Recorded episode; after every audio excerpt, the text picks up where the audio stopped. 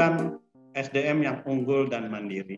Tentu uh, uh, tidak berpanjang lebar, uh, mari kita sama-sama menyimak uh, apa yang akan disampaikan oleh para pemateri pada pagi hari ini. Yang pertama yang akan disampaikan oleh Bapak Sagoro Darmawan, beliau uh, selaku Ketua Yayasan Jan Asra yang membawai Universitas Jan Nusantara, kemudian co-founder dan direktur Visual Studio, direktur Lajuardi Alfa School Depok Klaten, direktur LP3 Ikridi dan Kediri dan Sukabumi dan pengalaman-pengalaman lainnya.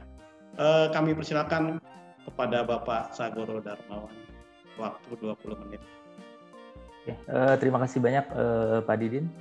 Eh, Assalamualaikum warahmatullahi wabarakatuh yang terhormat dan saya sayangi ayah saya sendiri Profesor Suaryadi dan yang terhormat Bapak Ibu pimpinan Universitas Dian Nusantara dan yang terhormat juga Pak Faisal eh, pastinya mentor saya juga ya karena perlu banyak belajar juga sama Pak Faisal. Dan eh, terima kasih banyak eh, kepada teman-teman mahasiswa juga yang sudah menghadiri acara webinar ini. Eh, ya mungkin saya mulai dengan eh, apa ya dengan cerita dulu ya cerita background. Ya sebenarnya background saya tuh ya boleh dibilang sih ya tidak ada yang apa ya tidak ada yang begitu spesial gitu karena sejujurnya eh, hampir semua usaha yang saya jalani itu karena keberuntungan juga ya karena alhamdulillah saya punya orang tua yang luar biasa sekali punya ayah ibu yang luar biasa sekali ya ayah saya sebagai mentor ayah dan sahabat juga dan ibu saya juga gitu ya. Nah, eh, kebetulan saya itu tidak lulus SMA dari apa namanya? Eh, jadi pada waktu kelas 2 SMA saya harus eh, melanjutkan SMA ke Australia gitu ya, dikarenakan boleh dibilang ranking saya itu jelek banget gitu kan karena saya punya ayah seorang profesor di mana mungkin at that time gitu ya ayah saya bingung juga nih wah ini kalau keterusan uh, sekolah dengan situasi seperti ini bisa gawat nih gitu makanya dikirimlah ke Australia akhirnya saya di Australia karena tahun ajarannya beda itu ngulang lagi jadi dua SMA ngulang lagi kelas 2 SMA eh, di sana dan pada waktu naik kelas 3 itu disarankan untuk mengulang kelas 2 karena jujur aja nilai bahasa Inggrisnya tuh eh jadi takutnya nggak bisa ngikutin bahasa Inggris Padahal nilai subjek yang lain tuh A semua sebetulnya. Nah akhirnya karena saya nggak mau ngulang lagi kelas 3, akhirnya saya ngambil program sertifikat program gitu. Dan lanjut ke diploma di mana itu semacam fast track program di mana ketika kuliah nanti tinggal dua tahun lagi. Seperti itu sih. Jadi eh, yang pada akhirnya karena sebetulnya eh, pada waktu itu ya ayah saya juga kan terbatas dananya untuk mengirimkan ke Australia sehingga uang jajan tuh dikit banget. Jadi boleh dibilang waktu itu tuh cuma dikirimin sekitar sebulan tuh 700 Australian dollar atau setara dengan tiga setengah juta kalau sekarang ya. Karena dulu kursnya 5.000 kan, tapi kalau sekarang 5.000. Nah, terus eh, sehingga yang bisa dilakukan hanya kuliah dan eh, pulang. Jadi nggak nggak bisa tuh namanya bergaul, nongkrong, ngopi-ngopi atau having fun sama teman-teman ya uangnya nggak ada kan akhirnya saya cari cara gimana ya caranya supaya bisa ya akhirnya saya kerja kerja itu macam-macam teman-teman jadi kalau menurut saya sih paling bagus ya memulai dulu dari kerja-kerja apa pun sehingga kita bisa tahu ya. E, karena kalau kita langsung bisnis tanpa kerja walaupun kerjanya juga nggak ada hubungannya sometimes tapi kita e, memiliki insting atau memiliki apa ya penghargaan yang lebih kepada orang lain juga. Karena waktu saya di Australia itu saya kerja apa pun bahkan eh, saya itu karena di satu sisi saya sebetulnya di Australia juga nggak betah ya. Jadi saya killing time-nya itu adalah dengan bekerja sampai saya setiap bulan itu saya suka nulis tuh di di apa kalender. E, bulan ini saya bisa rekor kerja seminggu berapa jam ya. Jadi saya tulis terus tuh. Saya pengen tahu maksimal bisa berapa jam ya saya kerja seminggu gitu ya. Nah akhirnya saya mulailah kalau di Australia itu kan sebetulnya bekerja untuk student itu ada limitasi ya, ada sekitar 20 eh, jam. Jadi kalau lebih itu dan ketahuan kita bisa dideportasi, dipulangin ke Indonesia karena nanti mereka nanya ini sebenarnya mau kuliah apa mau nyari duit nih di Australia gitu. Nah akhirnya saya mulailah kerja di restoran Indonesia. Di situ jadi ya boleh dibilang super babu ya karena kerja mulai dari nyuci piring, masak, uh, waiter, ngepel-ngepel, nyapu-nyapu, semua saya kerjain. Bahkan bersih-bersihin kitchen dan semuanya ketika liburan pun itu saya lakukan gitu. Nah, sampai akhirnya dari situ saya juga kerja di restoran Malaysia sebagai waiter yang lebih enak gitu ya karena kerjanya nggak serabutan hanya fokus di situ. Terus saya juga kerja delivery pizza eh, dan saya juga kerja juga yang eh, gajinya lumayan besar tapi kerjanya itu malam gitu ya karena eh, jam 12 sampai jam 5 pagi itu kerja di Myers. Myers itu namanya kalau di Indonesia mungkin Sogo atau Metro ya. Itu kerja untuk stok packing barang gitu. Nah, akhirnya di mulailah dengan pekerjaan-pekerjaan itu dengan selang-seling jadi dari 20 jam akhirnya nambah ke 30 jam. Nah, kalau udah nambah kan bisa ketahuan nih. Jadi saya ngakal ini adalah saya bilang ke restoran-restoran di tempat lain, termasuk yang restoran Indonesia, saya tetap mau kerja di sini tapi cash on hand. Saya bilang. Jadi saya nggak mau text file number saya record di sana. Ya udah nggak apa-apa karena kamu kerjanya bagus, saya kasih cash. Oke siap. Jadi kerja-kerjaan yang lain itu semua cash on hand. Jadi nggak record sehingga saya bisa kerja berapa jam pun kan. Nah, sampai pada akhirnya dari mulai 30 jam per minggu, nambah lagi 40 jam, sampailah di titik rekor ternyata capeknya saya itu kalau kerja 75 jam seminggu gitu. Dan juga itu ada hal yang menarik karena saya kapok gitu ya, pernah di uh marahin habis sama bos saya gara-gara pada waktu itu sempat pulang dari stock taking barang itu jam 5 pagi, terus saya harus gantiin teman saya jaga resto itu jam 11 siang ya nggak bangun Tuh, capek banget kan? Ya akhirnya dimarah-marahin luar biasa. Karena kalau di restoran Malaysia itu jam 11 sampai jam 2 siang itu hanya satu orang di depan dan satu orang di kitchen. Jadi kalau saya nggak datang ya itu restoran tutup ya nggak ada yang jaga kan? Kalau kitchennya doang ya nggak mungkin. Gitu. Nah at the time saya mikir waduh nanti kalau sore padahal saya sore harus jaga lagi tuh jam jam e, eh, 5 sore ya. Saya mikir wah kalau saya datang dimaki-maki lagi nih sama bos saya gitu kan. Nah itu ayah saya pernah berpesan, kamu tuh kalau jadi laki-laki, apa pun masalahnya kamu harus hadapin. Nggak boleh enggak gitu. Akhirnya, ya udah deh, bodo amat deh dimarahin, ibaratnya begitu ya teman-teman. Ya udah, saya datang, terus eh, ya kebetulan karena ayah saya suka membekali buku-buku seperti Dale Carnegie ataupun misalnya ya Koka ataupun buku-buku apa ya eh, pengusaha-pengusaha sukses pada zaman dulu gitu ya jadi saya baca buku Dale Carnegie itu saya ingat waktu itu. Saya lagi baca di apa namanya di apa eh, kasir gitu. Terus bosnya datang. Terus duduk, waduh, mati nih mau dimarahin apa dipecat nih gitu kan. Ternyata mungkin karena bos yang lihat buku itu kali ya. Jadi dia langsung bilang, aduh Dharma, sorry banget ya, eh, tadi saya marah-marah luar biasa, tapi pokoknya next time gak usah bilang lagi lah. Sekarang sih saya udah gak marah. Dan itu buku yang kamu baca bagus tuh gitu. Wah, saya bilang, beruntung juga nih kasih buku keren sama ayah saya gitu kan. Ya singkat cerita, akhirnya dari perjalanan itu saya nggak lulus dan eh, apa ya harus pulang ke Indonesia. Tapi kan bingung juga karena satu masa nggak lulus tanpa gelar, terus nextnya gimana nih? Karena kan posisinya pada waktu itu ijazah SMA nggak punya, fast track, akhirnya ya karena ayah saya baik banget kali ya. Jadi mungkin uh, ayah saya tuh menghubungi ini uh, teman-teman yang rektor mungkin. Wah Trisakti nggak bisa. Terus ternyata Binus baru buka program Binus internasional. Wah ternyata bisa nih Binus ditransfer. Ya udah akhirnya saya trans ditransfer nilai-nilainya semua ke Binus. Saya masuk tahun kedua. Ya telat juga karena harusnya saya angkatan 2000 2000 menjadi 2002 tapi alhamdulillah di Binus dengan ketemu dosen seperti Pak Indra gitu ya yang mengajarkan lebih ke apa ya ke logik terus bisnis orientasi terus jadi saya lebih senang kan.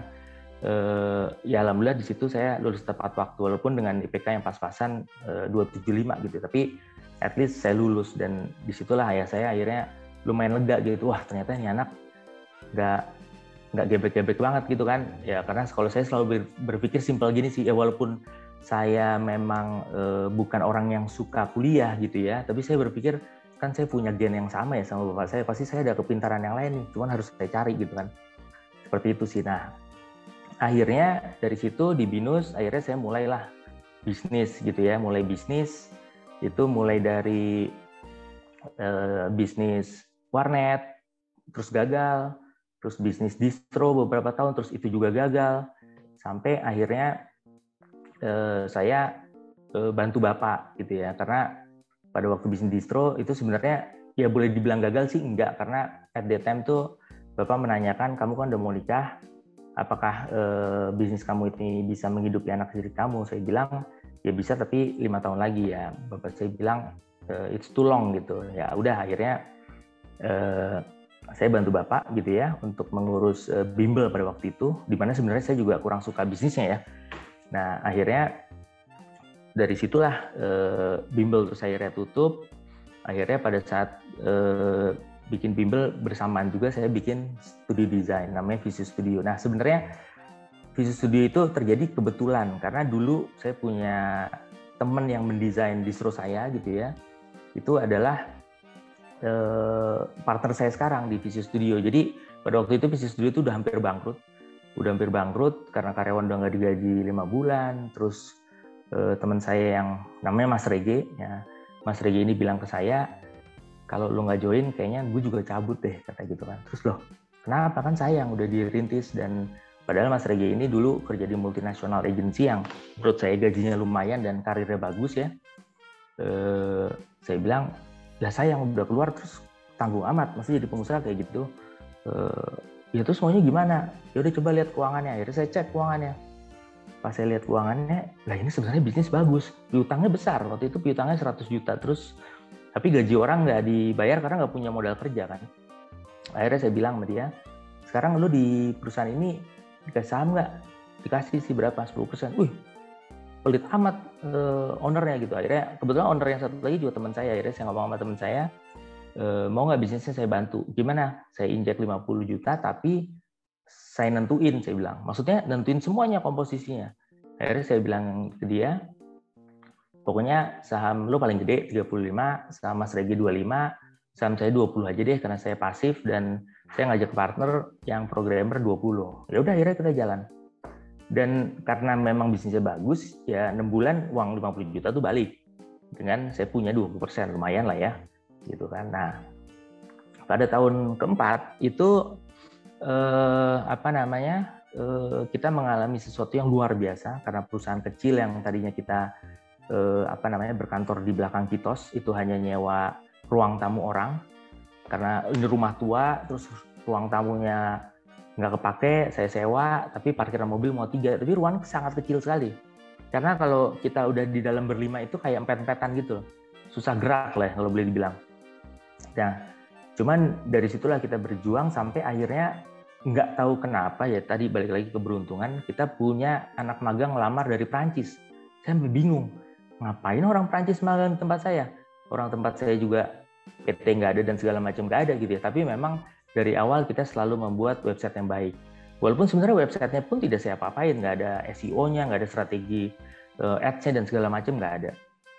Ya udah, dari situ uh, si anak magang ini bilang, e, boleh nggak gue kenalin sama temennya bokap nih yang punya hotel grup uh, Tauzia Tauzia itu yang punya Pop Hotel sama Haris.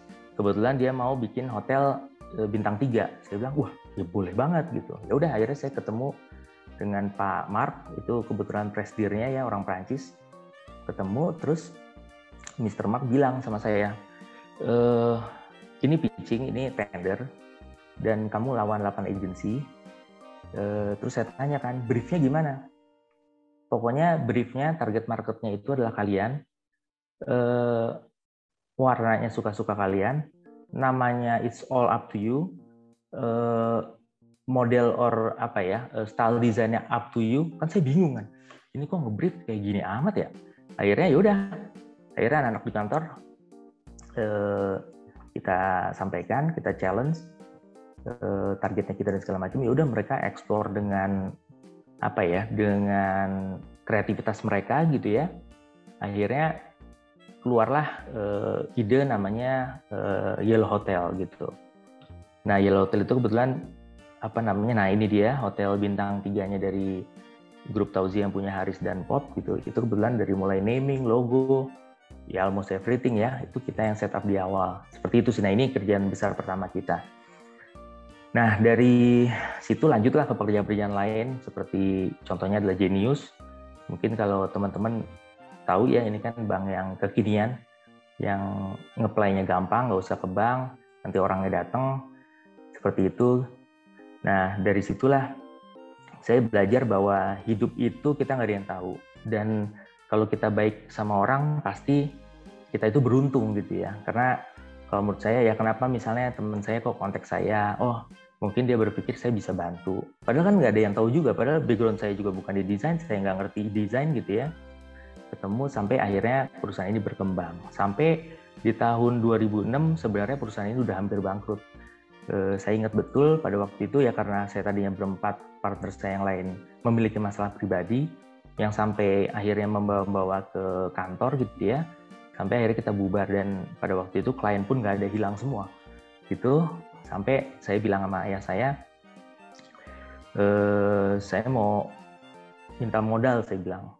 Karena sebelum sebelumnya saya nggak pernah benar-benar minta modal yang real cash gitu karena biasanya kan bimbel nih udah ada kamu jalanin kan gitu ya. Nggak nggak pernah yang dari keinginan. Saya bilang saya pengen e, minta modal e, berapa saya bilang eh, 600 juta gitu kan. Uh, gede banget. Nggak gede sih sebenarnya kalau dibandingin education kan pasti lebih besar ya.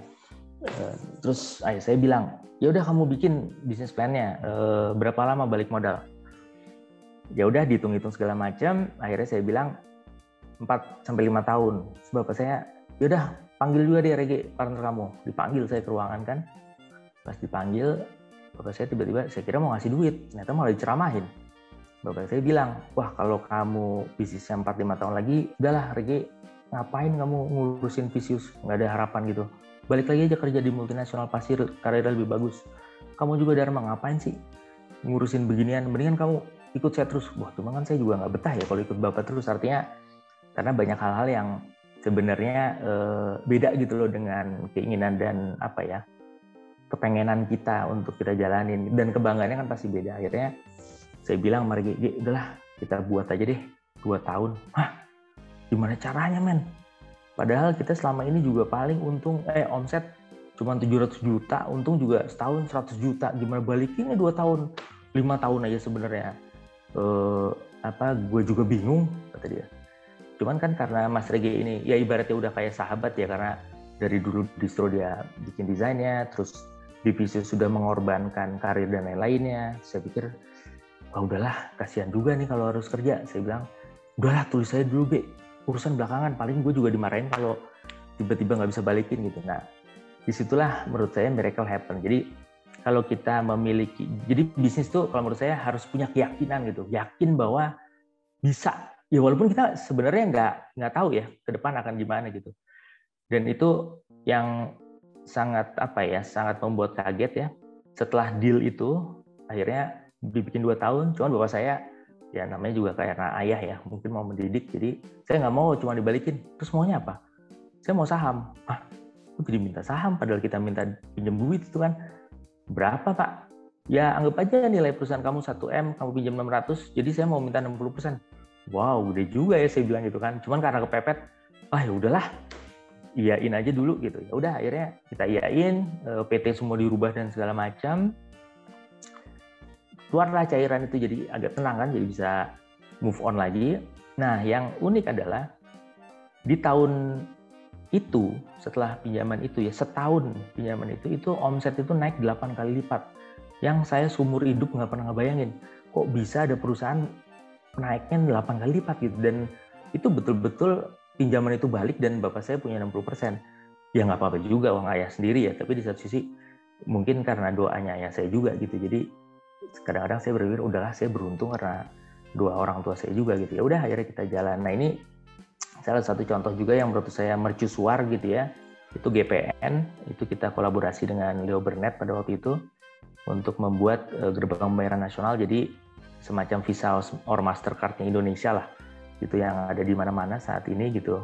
Ini cukup bangga juga karena sampai tipografinya pun kita yang bikin ya karena kalau yang namanya font itu kan harus bayar. Nah, ada font Google yang gratis atau Microsoft yang gratis, tapi kalau font dengan style desain tertentu itu harus bayar dan itu bayarnya mahal sekali. Makanya Mohon izin, kita oh ya baik 5 menit lagi. Nah, makanya kita buat uh, font sendiri supaya mereka tidak tergantung oleh itu. Nah, ini ini beberapa kerja-kerjaan kami di uh, apa namanya di di Visual Studio yang nah ini juga Undira gitu ya. Jadi kalau teman-teman mahasiswa lihat uh, itu memang kita buat dengan sepenuh hati gitu ya.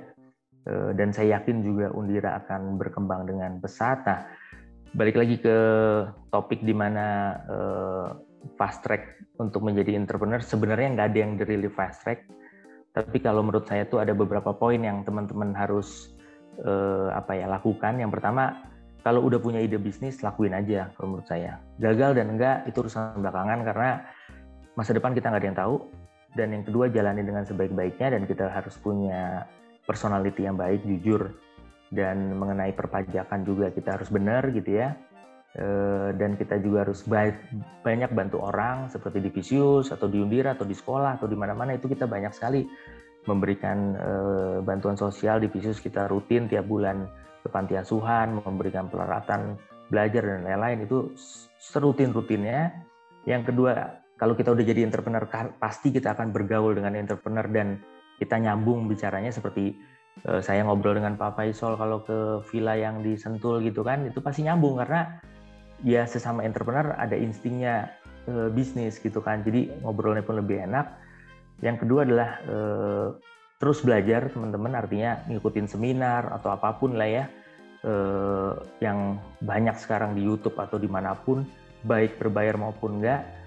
E, dan yang kedua e, apa ya mencoba untuk mengulas kembali apa yang sudah kita lakukan selama ini dan apa yang baik dan apa yang belum baik menurut saya sih itu aja Pak Didin. Eh, terima kasih banyak teman-teman. Mohon maaf kalau saya juga bicaranya kurang terstruktur. Ya semoga bermanfaat bagi teman-teman semua. Kalau mau belajar atau suatu saat nanti mengunjungi setelah nggak pandemi ya ke studio studi ke Visual Studio juga boleh. Eh, itu suka banyak soalnya mahasiswa-mahasiswa di kafe dari Surabaya maupun Binus maupun eh, dari mana-mana itu berkunjung ke kantor sebelumnya Uh, itu aja sih. Terima kasih banyak. Wassalamualaikum warahmatullahi wabarakatuh.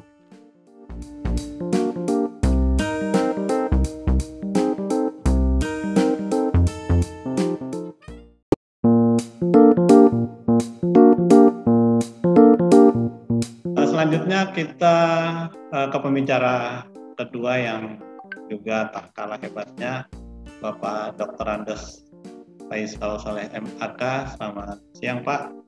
Uh, beliau adalah pemilik PT Tirta Arsanta, Hot Spring Resort Sentul Bogor, Melting Pot, Cafe dan Trekking Station uh, Sentul Bogor. Nah, uh, sebelum mendengarkan paparan dari Bapak Faisal, uh, mari kita jalan-jalan dulu nih ke wilayah Sentul nih yang belum pernah ke Sentul nih. Uh, melihat uh, apa usahanya Pak Faisal.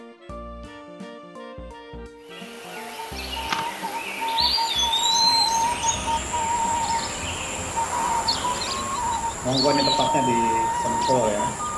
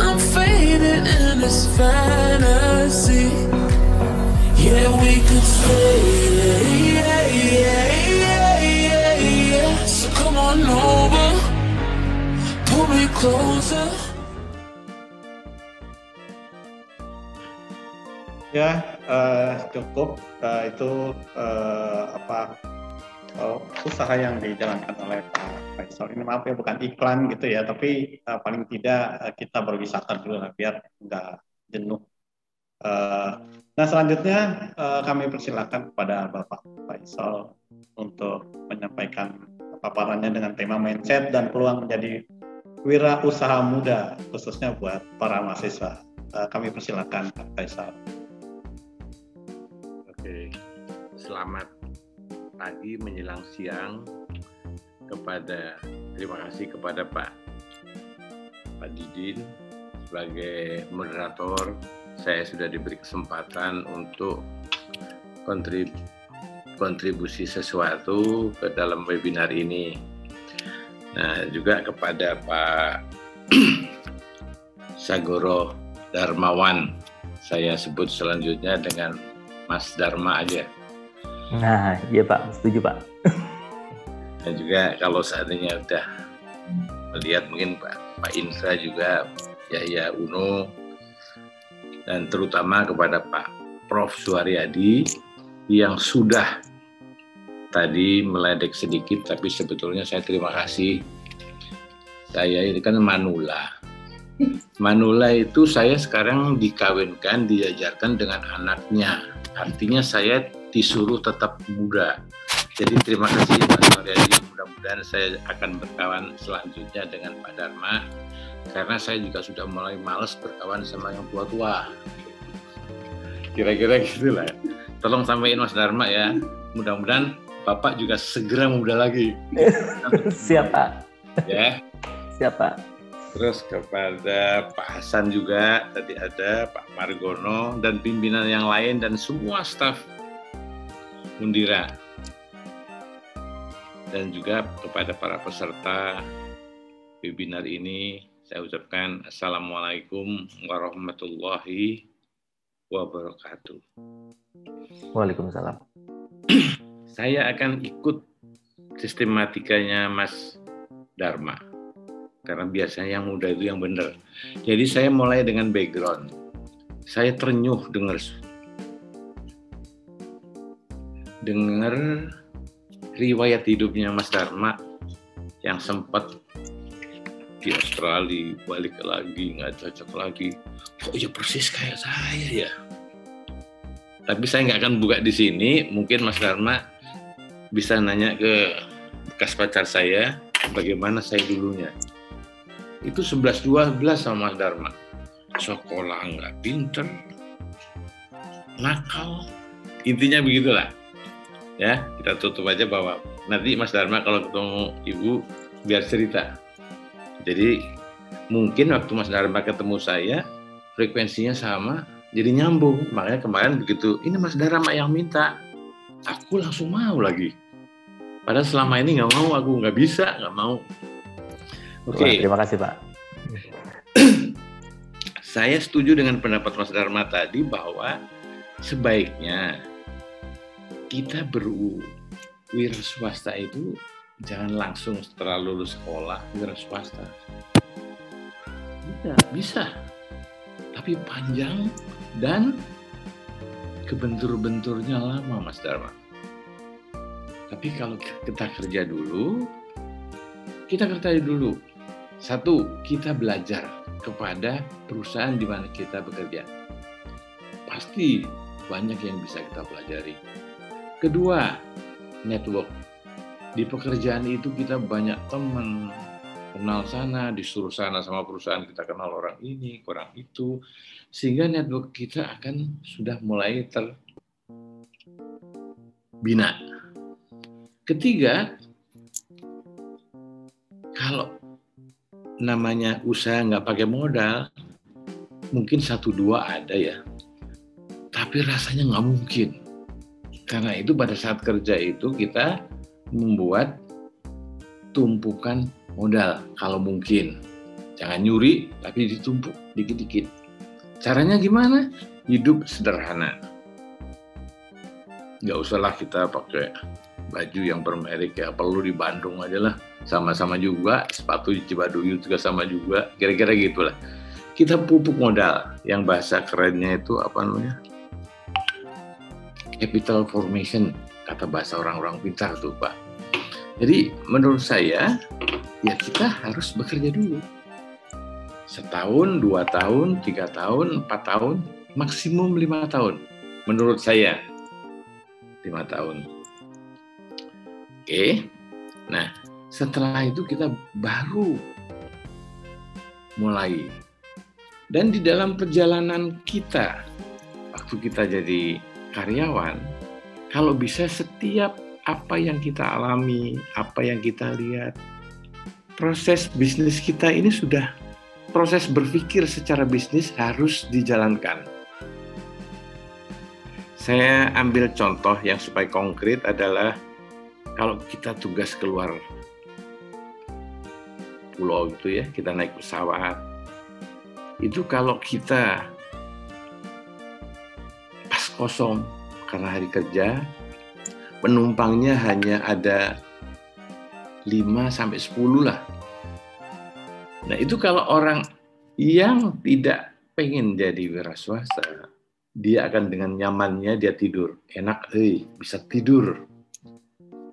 Tapi saya harapkan kita jangan begitu. Kita berpikir, ini kosong.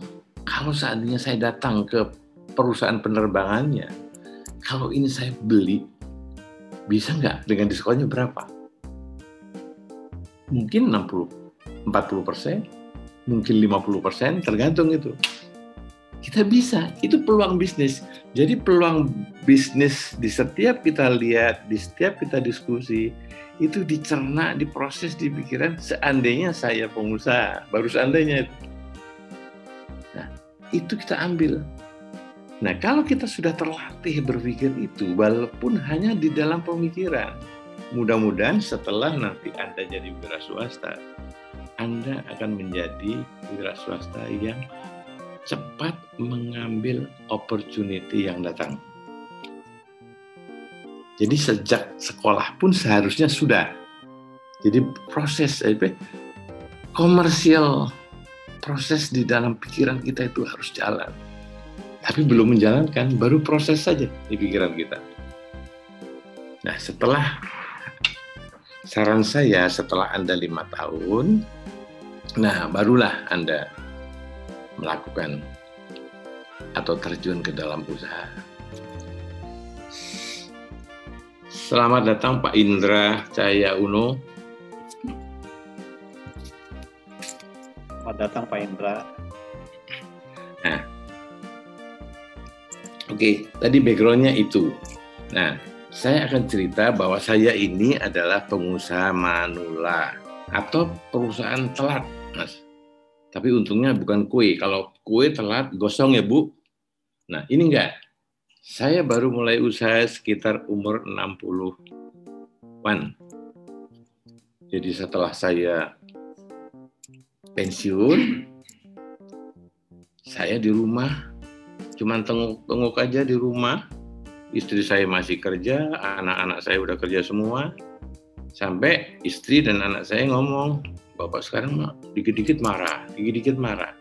Karena stres mas. Biasa di di pekerjaan dulu penuh pekerjaan dan nggak sempat mikir yang macam-macam sekarang semua dipikir. Lihat pojokan belasan rumah kotor marah. Ada listrik gak berfungsi marah Sampai akhirnya istri dan anak-anak saya bilang, udah deh pak, bapak di atas saja deh, ngopi-ngopi ada ada gubuk di tempat yang tadi itu ada gubuk satu aja mas. Udahlah bapak di sana aja deh daripada marah-marah pulang malam. Nah saya duduk di sana seharinya akhirnya berkembang. Saya duduk di satu gubuk di tanah yang tadi bapak-bapak lihat saya merenung saya pernah ingat zaman dulu tuh ada eh, sinetron yang namanya itu sinetron Losmen. Mungkin ada yang ingat, mungkin yang Mas Dharma belum ada lah kali. Nggak tahu Pak Losmen Pak Broto, ingat nggak Mas? Ada yang ingat Bu? Itu ada satu losmen yang kampung di situ dilola semua oleh sanak saudaranya akhirnya saya bikin mas. Cuman dua saya bikin. Ya kalau nggak laku saya pakai sendiri aja. Lah tidur di sini aja saya. Eh ternyata dua hari setelah selesai malah belum selesai waktu itu ada orang datang pak ini disewain nggak pak? Nah, boleh juga. Berapa bu biasanya pak? Ya, masuklah. Jadi sebetulnya sejak itu terus saya lakukan itu mas prosesnya sampai jadi tiga, jadi empat, jadi lima, jadi enam, berkembang, berkembang, berkembang, ya jadi seperti sekarang. Jadi saya setuju sama Mas Dharma bahwa kesempatan bisnis itu kadang-kadang datangnya itu kebetulan aja. By accident lah kalau itu dia bilang. Jadi memang nggak ada, jarang sekali orang yang bisnis di awal ya. Di awal bisnis bahwa itu direncanakan pakai konsultan, pakai survei pasar enggak. Biasanya gitu kebetulan aja ada teman ada ini yang aja ada tempat. Oke saya kira sudah cukup ini background saya. Cuman saya mau bukan tip ya kalau tip itu kan kalau seolah-olah saya udah ahli. Cuman ada pesan aja dari pengalaman saya ini ada pesan. Bahwa kalau kita mau ngambil bisnis atau memilih karena beberapa opportunity untuk di awal pilihlah yang Anda senang. Misalnya anak-anak muda baru lulus senang otomotif. Ya kalau memang dilihat bahwa otomotif itu prospektif dan dia suka, kerjakan itu. Jadi artinya, artinya kita harus mengambil cepat keputusan. Apa yang Mas Mas Dharma tadi bilang? Cepat ambil. Harus diputusin. Apa gagal apa enggak nanti aja. Yang penting kita udah hitung semua end gagal ya nggak apa-apa. Ya jadi kita harus cepat mengambil keputusan. Karena kesempatan itu tidak datang dua kali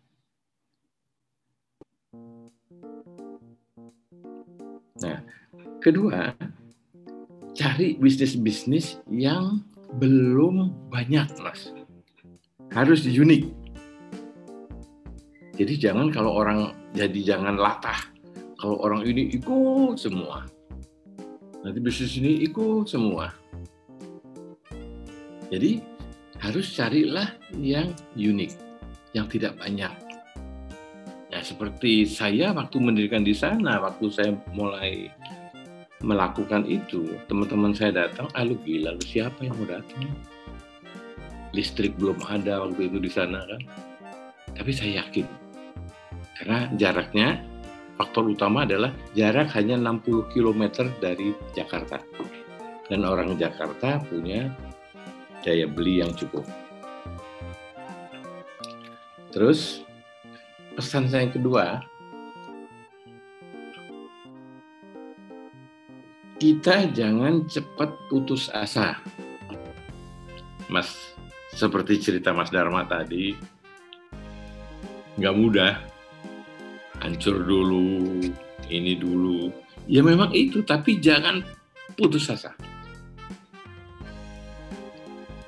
Tapi bukan berarti bahwa udah abis-abisan, udah nggak punya apa-apa, tetap mau jalan terus, nggak juga. Cepat ada satu solusi yaitu cut loss menurut orang-orang pintar. Jadi ya udah nggak usah mikir yang sudah hilang, cut loss saja dulu. Kita mikir lagi, apa lagi nih? Jangan pernah putus asa, tapi tidak dalam satu tempat aja. Kalau memang udah nggak bisa lagi, ya udah kita cari alternatif lain.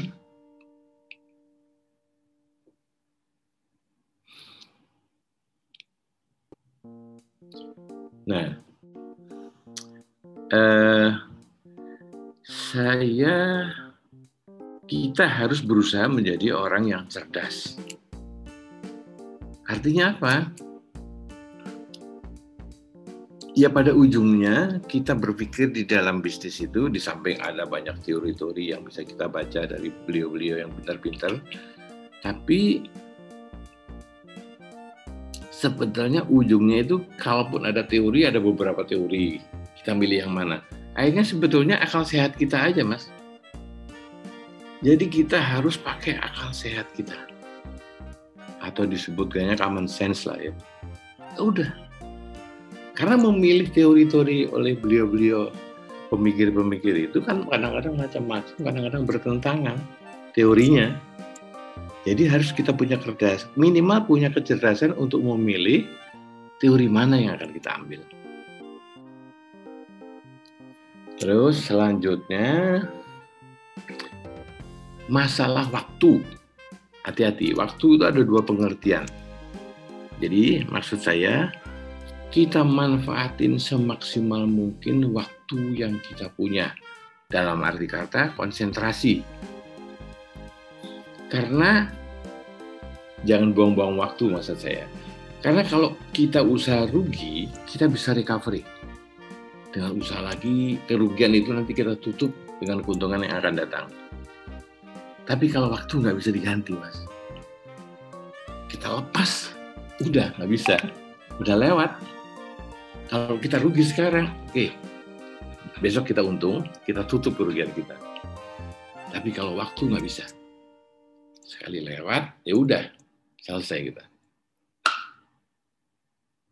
Terus ke ketepatan waktu ngambil tindakan itu juga masalah waktu juga. Jadi maksud saya gini, kalau kita mau naik kereta, jangan kereta lagi jalan kenceng.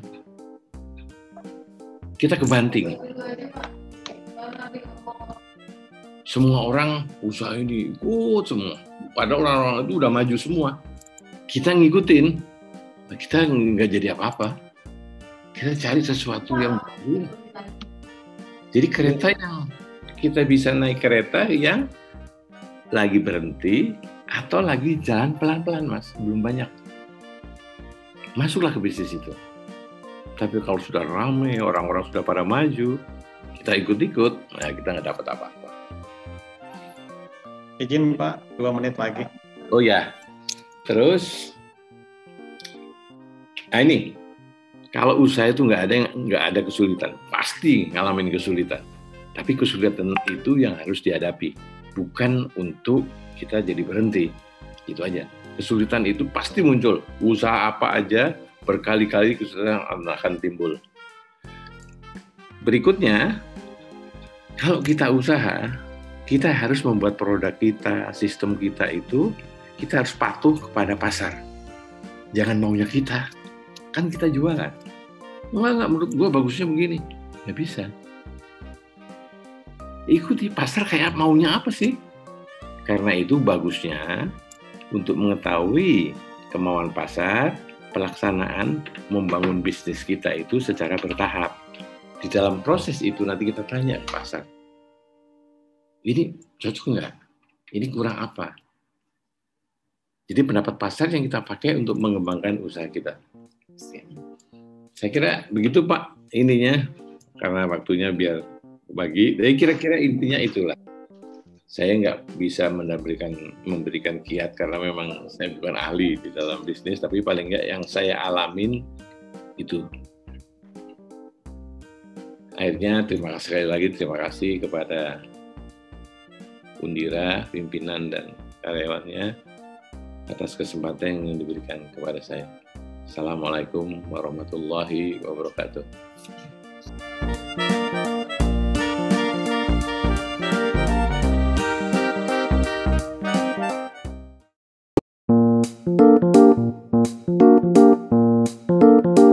Selamat datang, selamat bergabung Bapak Dr. Indra Cahaya Uno yang sudah hadir di tengah-tengah kita.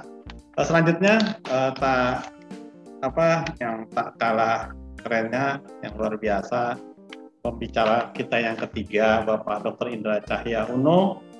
Uh, beliau pendiri gerakan sosial OKOC Indonesia, Komisioner PT Cakrawala Andalas Televisi atau NTV dan banyak pengalaman lainnya yang nanti akan kita uh, bertanya, kita gali sama-sama. Salah satunya pernah menjadi atau manajer PT Dirgantara Indonesia yang akan menyampaikan uh, materi dengan tema softcard sukses menjadi young entrepreneur, waktu, kesempatan, dan uang. Kepada Pak Dr. Indra Uno, dipersilakan. Cek suara satu dua tiga aman? Oke okay. Pak aman. Bismillahirrahmanirrahim. Alhamdulillahirrahmanirrahim. Allahumma salli ala Muhammad wa Muhammad. Assalamualaikum warahmatullahi wabarakatuh. Waalaikumsalam warahmatullahi wabarakatuh.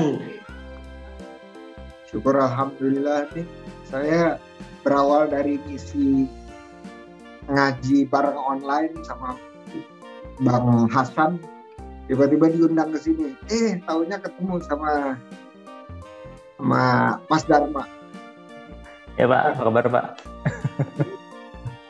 Ternyata pimpinannya luar biasa nih Undira udah lama nggak iya Pak. Ketemu dulu di waktu itu saya posisinya saya dosen. Iya. Terus Mas Dharma mahasiswa. Tapi yang saya tapi yang saya bingung ini Pak, dulu kan Pak Indra ya kelihatan lebih tua dari saya ya. Kok sekarang jadi kelihatan lebih muda? Itu yang saya bingung sih. Allah, Pak But lighting dan uh, ini ya. Skincare. Masya Allah. Nanti kita ngobrol-ngobrol lebih panjang lagi ya. Ini luar biasa nih uh, kesempatannya bicara di depan teman-teman dan saya mau mengucap salam dulu kepada Pak Rektor Undira dan juga Warek 1, 2, dan 3 ya supaya saya nggak sebut satu-satu dan para mahasiswa manajemen, dosen pengampu kewirausahaan dan juga masyarakat umum yang hadir di sini. Eh, salam kenal dan juga pada narasumber yang tadi yang pertama dan kedua, yang termasuk Mas Dharma. Uh, puji syukur dan semoga silaturahmi ini bisa kita diberikan kekuatan untuk memperpanjang umur dan memperluas rezeki. Amin. Ya Rabbal Alamin. Topiknya tadi ngeri banget ya. Find shortcuts to be a young entrepreneur. Permintaan. Kali ini keren banget Ya, ya karena yang pembicaranya kan keren-keren Pak, jadi harus keren lah. Iya, iya. Tadi sebenarnya udah dijawab nih sama bicara sebelum saya. Luar biasa tadi. Nggak ada shortcut katanya. Jadi tapi saya akan berikan satu satu sharing. Di mana title ini bisa bermakna dan bermakna buat kita semua di sini, terutama buat saya. Dan sukses terus nih buat Prodi Manajemen selaku penyelenggara ya Fakultas Bisnis dan Ilmu Sosial luar biasa. Ini saya jarang-jarang loh lihat bisnis itu dijadiin satu dengan ilmu sosial. Jadi FBIS. Biasanya FEB gitu ya. Iya, Undira aja Pak. ini hanya inovasi gitu luar biasa keren keren nanti semoga kita bisa berinteraksi dan silaturahmi lebih jauh baik tanpa memperpanjang waktu uh, saya dikasih waktu berapa jam ini pak? 20 menit Pak Indra. Oke, okay, saya izin untuk share screen uh, supaya bisa memandu bisa, bisa. Lebih langsung Pak Indra. Baik. Apakah sudah terlihat Sudah. Oke, sudah. Oke, baik. Baik teman-teman sekalian yang dirahmati Allah dan saya sayangi, saya untuk menjawab tadi topik shortcuts to be a young entrepreneur, saya akan bicara mengenai satu hal tentang kewirausahaan sebelum kita menjalani profesi sebagai entrepreneur, yaitu mindset atau pola pikir atau jiwa. Dan saya memilih judul wirausaha sukses mandiri. Nah, kalau kita bicara mengenai kata wirausaha, ya, ini biasanya kita langsung asosiasinya ini sebagai profesi. Seperti tadi ya, eh, para narasumber bicara berusaha, baik itu lepas dari kuliah atau semasa kuliah, atau bahkan setelah pensiun sekalipun. Tetapi ada satu lagi sisi dari kata wirausaha yang saya ingin bahas lebih dalam, yaitu wirausaha sebagai mindset atau pola pikir atau jiwa. Ya, jadi hubungan antara mindset dan profesi ini yaitu kalau saya coba gambar di sini ya. Saya coba gambar ini pohon asalan. Profesi itu letaknya adanya di atas atau di buah-buahnya. Sedangkan mindset itu adanya di akar-akarnya. Ya, jadi hubungan antara mindset dan profesi atau pola pikir kewirausahaan dan profesi kewirausahaan atau entrepreneur kita sebagai businessman itu adalah an, hubungan antara akar dan buah. Kalau kita ingin pohon kita berbuah terus, lebat, manis, itu perlu akar yang kuat, sehat, tepat, dan senantiasa dipelihara. Ya, jadi buah kalau mau keluar akarnya harus tepat dulu. Nah, berarti kalau kita mau menjalani profesi entrepreneur, menjadi bisnismen, mindsetnya harus ada dulu di dalam jiwa kita. Di dalam mindset ini baru bisa tumbuh aktivitas-aktivitas bisnis yang senantiasa bukan cuma ada tetapi senantiasa tumbuh. Ya, jadi polanya adalah akar dan buah. Nah, kemudian ada kata lagi satu lagi yaitu mandiri. Mandiri itu apa? Mandiri ini hmm, saya artikan merdeka secara minimal finansial. Jadi kalau disambungkan mandiri itu adalah tujuannya wirausaha. Ya, tujuan dari berwirausaha itu adalah mandiri. Kalau kita berwirausaha tapi tadi dikatakan pas-pasan, surviving atau bahkan rugi, artinya kita belum mencapai tujuan dari wirausaha itu sendiri. Nah, mindsetnya yaitu bahwa kita harus punya tujuan tersebut kokoh di dalam diri kita. Mandiri saya juga sebut sebagai merdeka secara finansial. Ya, tidak bergantung kepada siapa pun untuk usaha kita, bahkan untuk diri kita sendiri pun dalam menjalani kehidupan kita. Berikutnya ada kata sukses. Sukses itu adalah ternyata kondisi di mana tujuan ini sudah tercapai. Ya, sukses adalah kondisi di mana tujuan sudah tercapai. Jadi kalau saya sebut wirausaha sukses mandiri, yaitu wirausaha bertujuan mandiri dan sukses atau sampai kepada kemandirian tersebut. Nah, ini kenapa saya akan bahas di bagian pertama ini, nanti di bagian kedua tanya jawab mengenai mengenai wirausaha, mindset wirausaha. Baik, saya akan mudah-mudahan bisa selesai dalam 20 menit, bukan dari sekarang, dari tadi gitu ya. Pertama saya akan ajak teman-teman untuk jalan-jalan virtual, naik helikopter virtual. Kenapa? Supaya berada di cukup ketinggian supaya bisa melihat bukan cuma diri kita tetapi lingkungan kita bahkan sampai seluruh Indonesia pun kelihatan. Caranya gimana? Caranya adalah dengan saya memberikan pertanyaan ini. Berapa banyak penduduk Indonesia yang menganggur? Silakan dicek, teman-teman. Banyak atau sedikit? Ya, berapa banyak penduduk Indonesia yang menganggur? Banyak atau sedikit? Silakan kalau yang mau menjawab di chat, ya biar jari-jarinya ikutan ngetik, ya aktif. Makasih Anissa, banyak kata Anissa. Ya, banyak. Oke. Wah, oke. Terima kasih atas responnya. Nah, saya pengen tahu nih, yang jawab ini milenial, generasi milenial, atau zilenial, atau seperti saya tadi kata Mas Dharma, kolonial gitu ya, kolonial, bukan kolonial. Nah, kalau gitu silakan ketik lagi banyak pengangguran di Indonesia atau banyak bingits.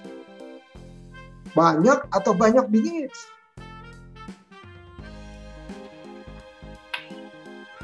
Waduh, kalau udah gitu.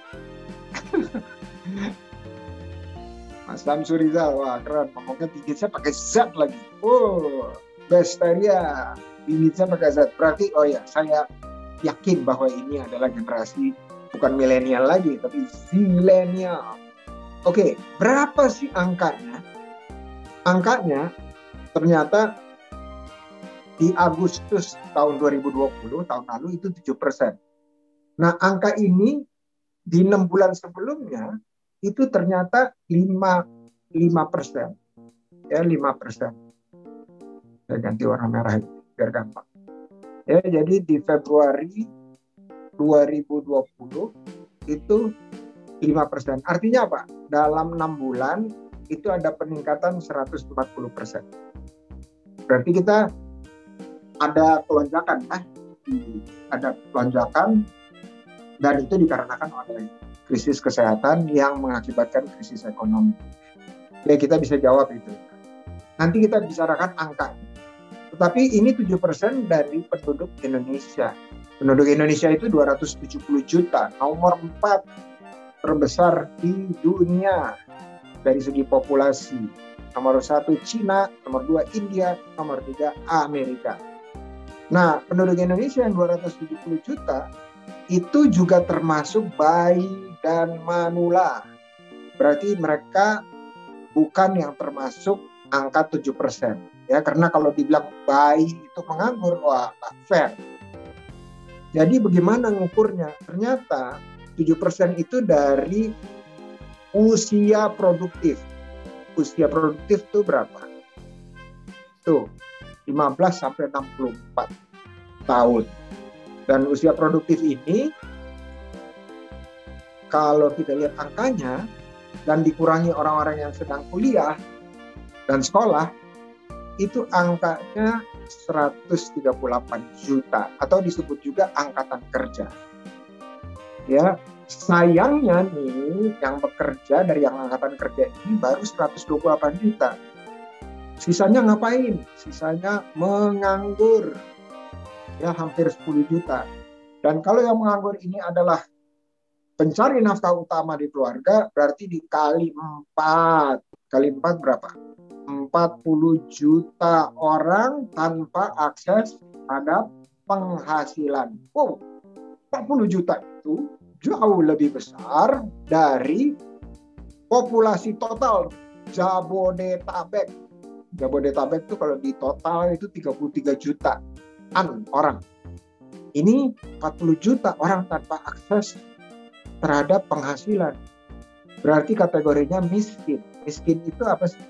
Miskin itu berpenghasilan di bawah 500 ribu per bulan per keluarga. Ya, nah kalau keluarga punya penghasilan di atas 500 ribu, katakanlah 510 ribu ya, itu sebutannya apa? Bukan miskin, tapi sebutannya rentan. Ya, jadi kita ada dua lapisan terbawah di penduduk Indonesia itu miskin dan rentan. Jumlahnya berapa yang rentan? 60 juta orang. Ya, penghasilannya di atas 500 ribu per bulan per keluarga. Dan atasnya itu adalah upah minimum regional buat per keluarga ya, buat bukan per orang. Ini 40 tambah 60 itu ada 100 juta. 100 juta orang Indonesia bisa dikatakan kurang atau tidak produktif. Ya 100 juta ini berapa ya? Hampir atau lebih dari sepertiga penduduk Indonesia. Sisanya dua per tiga ngapain? Inilah yang mendorong ekonomi Indonesia ke depan dengan pertumbuhan 5% rata-rata ya Padahal dulu kita pernah 6 sampai 7 persen. Ingat, setiap satu persen pertumbuhan penduduk pertumbuhan ekonomi itu sama dengan penciptakan penciptaan 500 ribu lapangan kerja. Berarti apa? Yang sepertiga ini digendong oleh yang dua per tiga. Bayangkan kalau kita suruh jalan kaki 5 kilo aja udah berat ya. Apalagi jalan kaki 5 kilo plus gendong orang. Ya, betapa beratnya. Maka itu kita tidak pernah bisa lebih tinggi dari 5%. Berat sekali buat kita ekonominya untuk di atas 5%. Nah, produktivitas nasional inilah yang saya diskusikan di sini. Gimana caranya ya supaya kita bisa lebih produktif? Nah, angkanya coba kita lihat. Di Asia Tenggara, Indonesia yang mana nih? Ketebak ya. Tertinggi pengangguran jumlah pengangguran Indonesia di Asia Tenggara. Coba kita lihat lagi. Pengangguran terbanyak adalah lulusan. Nah, ini kita lihat nih. Kira-kira lulusan apa ya? Nah, data mengatakan bahwa di 2020 tahun lalu juaranya produsen tertinggi untuk pengangguran itu adalah dari sekolah menengah kejuruan. Habis itu SMA, diploma, dan sarjana. Jadi sarjana jangan senang dulu ya. Bedanya cuma sedikit kok, cuma 3 persen, minus 3 persen dari yang tertinggi. Ironis kenapa? Karena SMK itu harusnya menghasilkan tenaga kerja siap serap terhadap lapangan kerja yang ada. Ternyata apa? SMK menjadi produsen terbesar dan tertinggi dalam pengangguran, khususnya pengangguran pemuda. Indonesia dibandingkan negara-negara Asia, kira-kira peringkat berapa ya? Lagi-lagi, lagi-lagi Indonesia juaranya, tanda petik. Ya, juaranya di Asia dari jumlah pengangguran pemuda usia 15 sampai 24. Saya yakin di sini teman-teman banyak dalam usia 15 sampai 24 ini.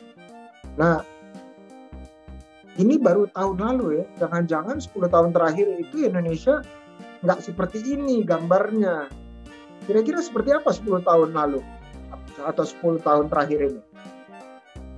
Nah, bisa dilihat di sini Indonesia yang warna biru. Coba kita ganti warna dulu. Nah, biru itu ini Berarti Indonesia tanda petik juara bertahan 10 tahun terakhir. Ya, 2010 nih juara bertahan di Asia Tenggara. Teman-teman pernah dengar nggak?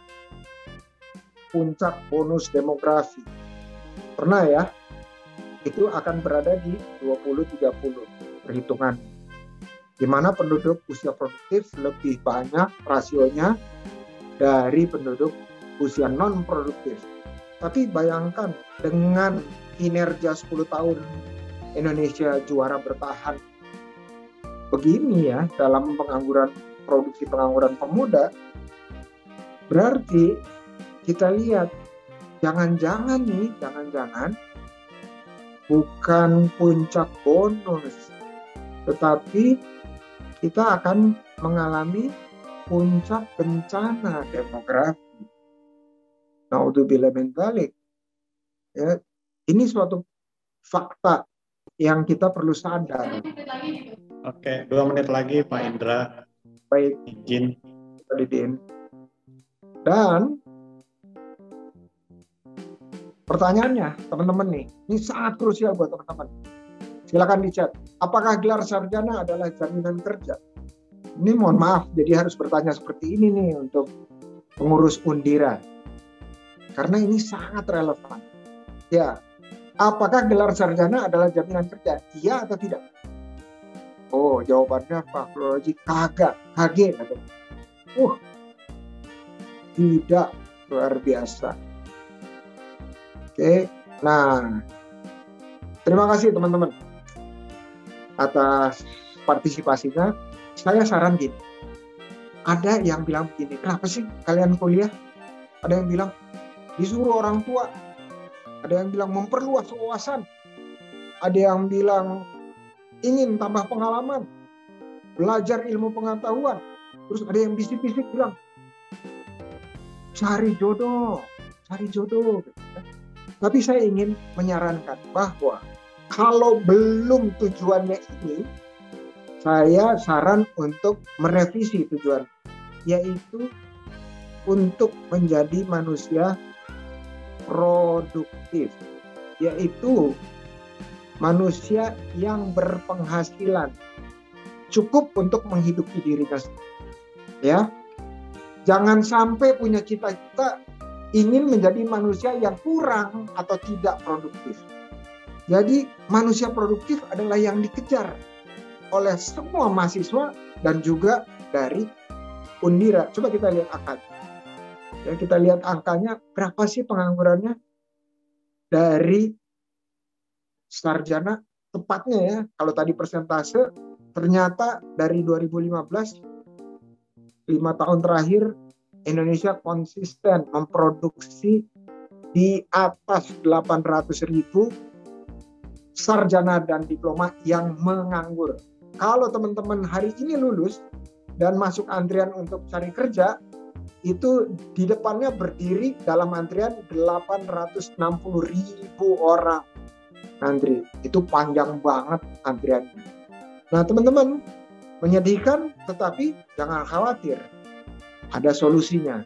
Solusinya adalah empat tahapan berpikir dalam mengatasi pengangguran yaitu setiap mahasiswa harus mendapat akses pelatihan dan pendampingan usaha agar bisa membuka usaha dan mendatangkan penghasilan terhindar dari pengangguran artinya yang bersangkutan telah menciptakan satu lapangan kerja untuk dirinya sendiri berdasarkan dari kedua tangannya. Jadi mendatangkan penghasilan dari kedua tangannya setelah dilatih dan didampingi inilah yang saya bilang empat tahapan berpikir dalam mengatasi pengangguran dan saya ajak Undira untuk kerjasama. Yuk, bareng-bareng untuk menerapkan yang kita sebut sebagai mindset wirausaha.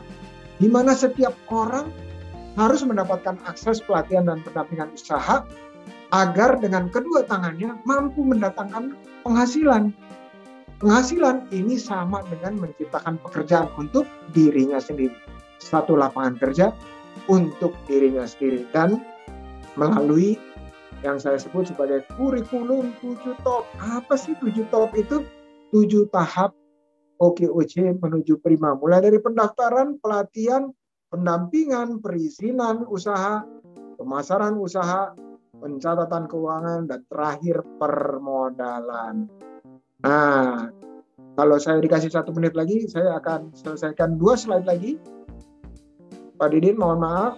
Nah, ini adalah ilustrasinya. Bila seseorang telah dilatih dan didampingi. Oke, satu menit. Terima kasih, Pak Didin. Nah, dia bisa memulai usaha dan dia bisa mulai dari belanja, masak, menjajakan, semua bisa sendiri ya tetapi kalau dia udah mulai punya dua gerai atau tiga gerai gitu dia perlu bantuan mitra kerja dan di situlah dia menciptakan satu lagi lapangan kerja untuk orang lain dan makin banyak dia menurunkan angka pengangguran meningkatkan kesejahteraan. Amin. Insya Allah. Ya, generasi muda harus menjadi generasi pencipta lapangan kerja, bukan pencari kerja. Caranya ya dengan kurikulum tadi.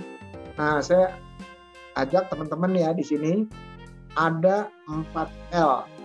Perlu diingat nih supaya apa? Gampang ingatnya. 4L itu apa? Kerja lebih keras, lebih cerdas, lebih tuntas, lebih ikhlas. Kalau anak Jakarta ini 4L itu ingatannya lu lagi lu lagi. Bukan, tapi lebih keras, lebih cerdas, lebih tuntas, lebih ikhlas. Dan terakhir, saya masih ingin bersilaturahmi dengan teman-teman karena saya tahu banyak pertanyaan yang tidak akan terjawab yaitu ini adalah WA saya ya dan DM saya kalau mau follow apa lagi mau di fallback kalau mau di fallback tinggal DM dengan password ya. apa Undira? Undira? Fallback dong. Ya. Dongnya panjang ya. Di fallback ya. Tinggal bila fallback dong. Gitu. Terima kasih atas waktunya. Assalamualaikum warahmatullahi wabarakatuh